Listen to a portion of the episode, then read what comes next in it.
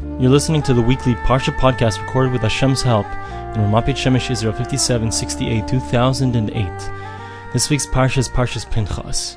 The story I'd like to discuss actually begins at the end of last week's Parsha, goes to the beginning of this week's Parsha. A few questions I'd like to ask, give a few answers, and bring out an important point.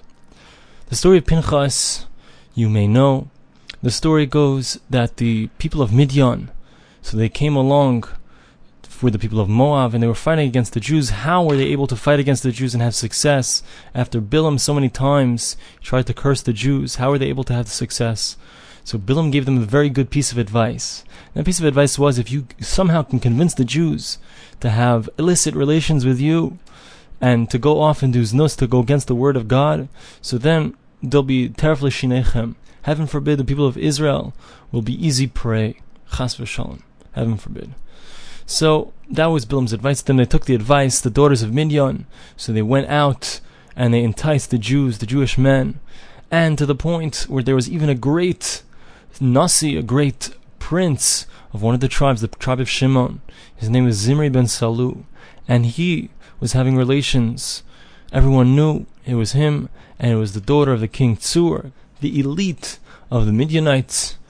And so Pinchas saw this happening, and he knew that he had to take, so to speak, take the law into his own hands. There's a halacha. The halacha was, and he knew it, that boil aramis, someone's having relations, illicit relations, so he's allowed to go in this case, and he's allowed to kill that person.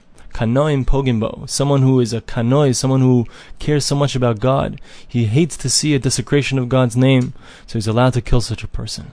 So that's what Pinchas did. And before Pinchas did that, so because of this horrible situation, all these Jewish people were unfortunately giving in to the to the wiles and to the desires that was presented to them by these Midianites. Because of that, so many Jews were dying. People were dying. There was a magefa. Hashem was very upset at the Jews. What Bilam couldn't accomplish with a curse, so he was able to accomplish by setting the Jews to do sins. So Pinchas went and he, he took a spear and he struck Zimri and this woman, Cozbi, while they were in the middle of their relations, and he, he, he struck them in the place in their private parts, and he took them up, and he took that, that spear, and while they were hanging on top of it, he showed the entire Jewish people. And because of that Kiddush Hashem, what he did was he prevented a desecration of Hashem's name. He showed that this is something that's horrible. This is not to be done. And because he did that, he created a sanctification of Hashem's name. And because of that sanctification of Hashem's name, so Pinchas, so so he's caused that the magefa, the the horrible plague that was killing many Jews, that would end. That's what happened at the end of last week's parsha. The beginning of this week's parsha, so we find that Hashem says that Pinchas ben Elazar ben Aaron HaKohen, Pinchas the son of Elazar, the son of Aaron HaKohen, so he prevented Heshivas Chamasi me'al b'nei Israel. This is chapter 25, verse 11. He has held back my anger from the people of Israel. But kanoyas asi b'soicham, with his fighting my fight, so to speak. b'nei Israel And I didn't, I stopped from bringing an end, heaven forbid, to the people of Israel. And Pinchas, because he did this, so Hashem says, Hinini noisenloi es brisi shalom. I'm going to give him my covenant of peace. Because what he has done is he's created peace between me and the people of Israel. He's created a sanctification of Hashem's name, of my name, said Hashem. And therefore, the people of Israel will be saved because of him. So, the story is a very difficult story. It's a story that needs explanation. I'd like to give a little bit of an explanation. But um, before we give that explanation, let's ask a few questions. First question I'd like to ask is How did Pinchas, where did he get the power?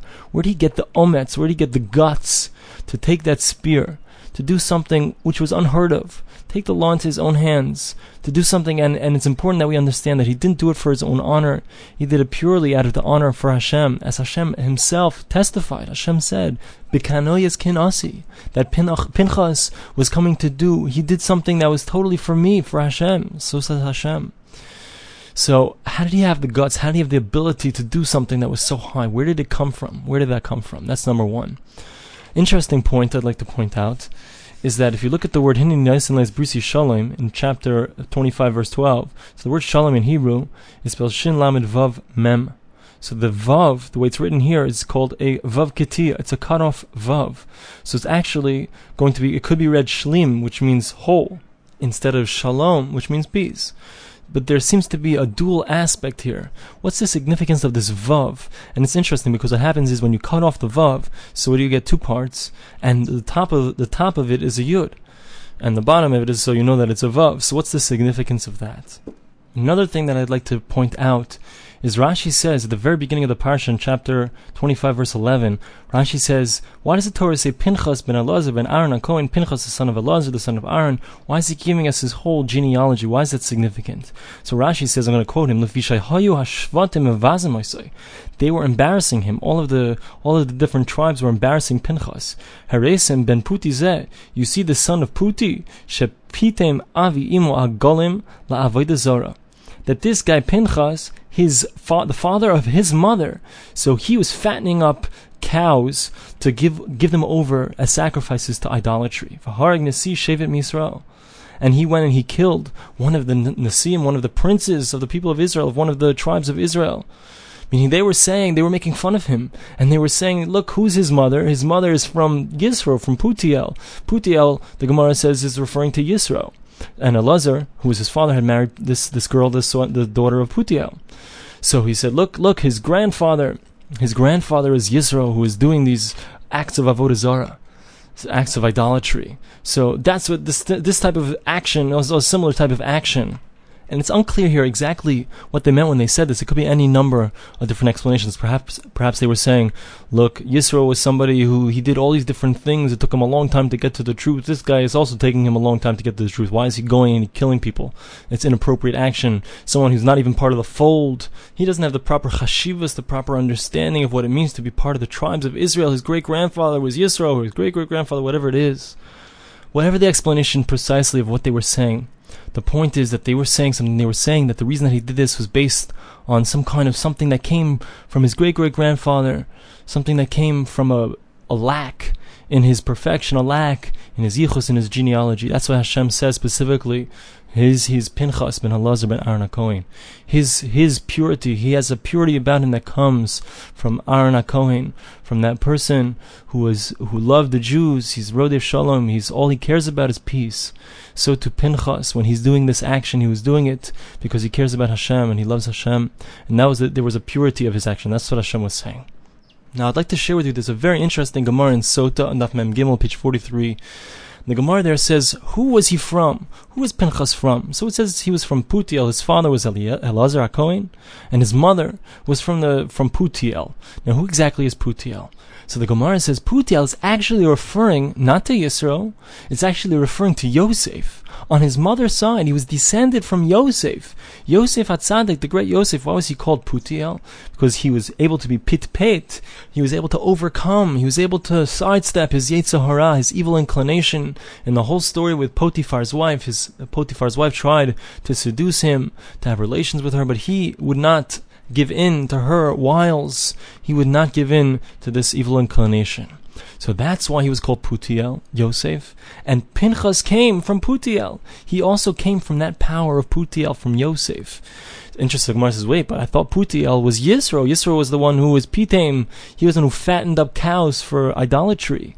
The Gemara says, yes, he's from both. And that's why it says Putiel instead of Putel.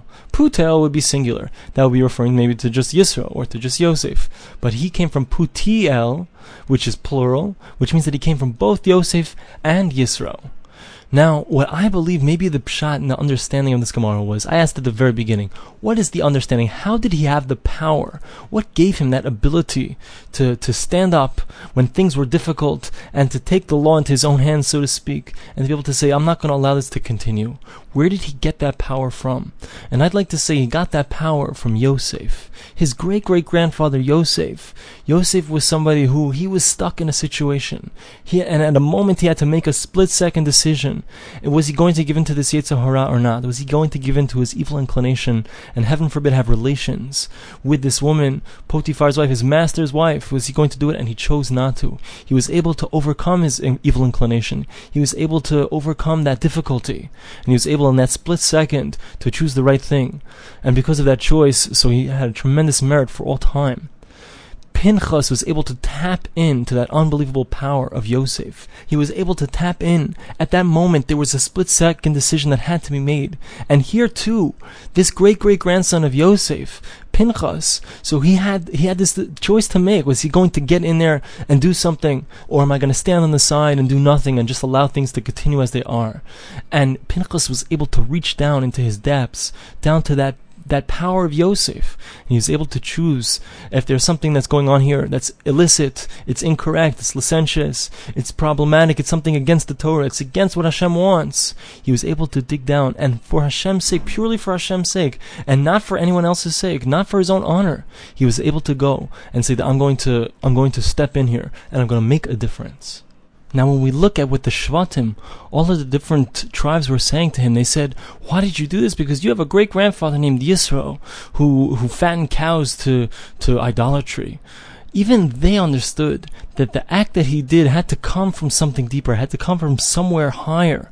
He was only able to accomplish what he accomplished, to do this act, because of something that was inside of him that was mushrash, that was rooted deep from previous generations. And in fact, they were right in a certain sense, but they weren't right that it came from idolatrous reasons, but rather it came because of the other side, from Yosef. It came from Yosef's power.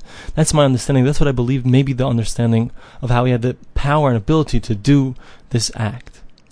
Now, I'd like to go back to one of the other questions that we posed, which was, what's the understanding of the Hineni Noisenleis Brisi Shalom? I'm giving, Hashem says, I'm giving to Pinchas this covenant of peace. And it's written shalom and the vav is cut off. What's the understanding of this? So we need to understand what happens because of him. What happens because of Pinchas's action? So Hashem stops the Magef, stops this destruction upon the people of Israel. Because when somebody stands up to do something that's right, when somebody stands up against the tide and does the, the right thing, so he creates peace, but he creates more than peace, he creates perfection and where there's perfection, so then there's Hashras Hashchina, there's the divine presence. And when there's divine presence, there's no problems, there's no Magefa, there's no more difficulties. The people of Israel are not going to die anymore when Hashem returns to his people, returns to, to be Masha Shechina, to place his divine presence upon them. That was all a result of his action. Now, something very interesting I thought of, I don't know, I haven't seen this, in, there's no source for this, but maybe an understanding of it. The shalom, the word shalom with a vav, so the vav is cut off. Now the letter Vav, the number six, represents the six days of the work of the week. Six days of working, six days of taking our kochos, our, our abilities, and directing them and trying our best to, to make a livelihood or to, to dedicate ourselves to Hashem. That's the letter Vav, represents all of the kochos, the abilities that we have. What's the letter Yud? The letter Yud is 10. 10 is the ultimate unit. It's the unit of 10. It's the ultimate number one, really. Because when you have 10 units combined together, look at yourself, you have 10, 10 fingers on your two hands, but they're all part of a greater unit which, which combines to become called a person. Right? So the number 10 represents this concept where you have 10 components combining to become a greater unit, a greater thing. That's what the number 10 represents. So when you go from the 6, you go from the kochos, the abilities, the powers, you're going from just potential and you're bringing that together. You're bringing your powers together. You get something higher. You get that yud. You get the 10 and that's what he was able to do. By overcoming the circumstances around him he was able to reach this level of 10 this completeness this unity. And what it created was shalom. But not just shalom peace but shalom wholeness completion. And that completion resulted in Hashem bringing his Shekhinah back upon the people of Israel and this is something that we face every single day, all of the time. You know, there are people around us making fun of us, saying, "What are you doing? Why are you doing this thing? You're what are you doing this crazy religious thing?" Or there are people around us, the whole society around us mocks religion, mocks closeness to God, mocks the concept of Hashem. Nevertheless, every day we face these challenges and we say to ourselves, I'm not going to do what everyone else around me says. I'm going to do what's right because it's right. I'm going to, to look down into my genealogy. I'm going to look down into my roots. I'm going to see that there's a power. There's a power called Israel. There's a power called the Jew. The power of a Jew is is to look back and say, for 3,320 years since Hashem gave us the Torah, we have survived despite everything, despite all of the challenges, all of the things around us. What gives us the power? Because we're able to look down, look back to our roots roots, look back to the Torah, look back to God, and see what we can be, what we have been. Just like Pinchas was able to look back to Yosef and look back to that power to overcome, he was also able to overcome. That's the way that we have the ability to also look back at our roots and look back what we have and all the Torah that we've learned and all the lessons that we've taken that we can inculcate into ourselves and to our children. And that's how we're able to persevere and continue on this path. And when we do indeed continue on such a path, when we are like that Pinchas, the Pinchas who's able to withstand all the difficulties, able to stand up in that moment of truth, and he's able to say, I'm going to do what's right because it's right, not for my own honor, but for God's honor. If we're able to do that, so Hashem says. That's how we create perfection. That's how we bring the Shekhinah, the divine presence into the world. I want to bless me and you and all of us. We should all merit to bring the divine presence into the world, to be able to stand up against the ties, stand up and do what we know is right. Thank you so much for listening. Have a very good Shabbos.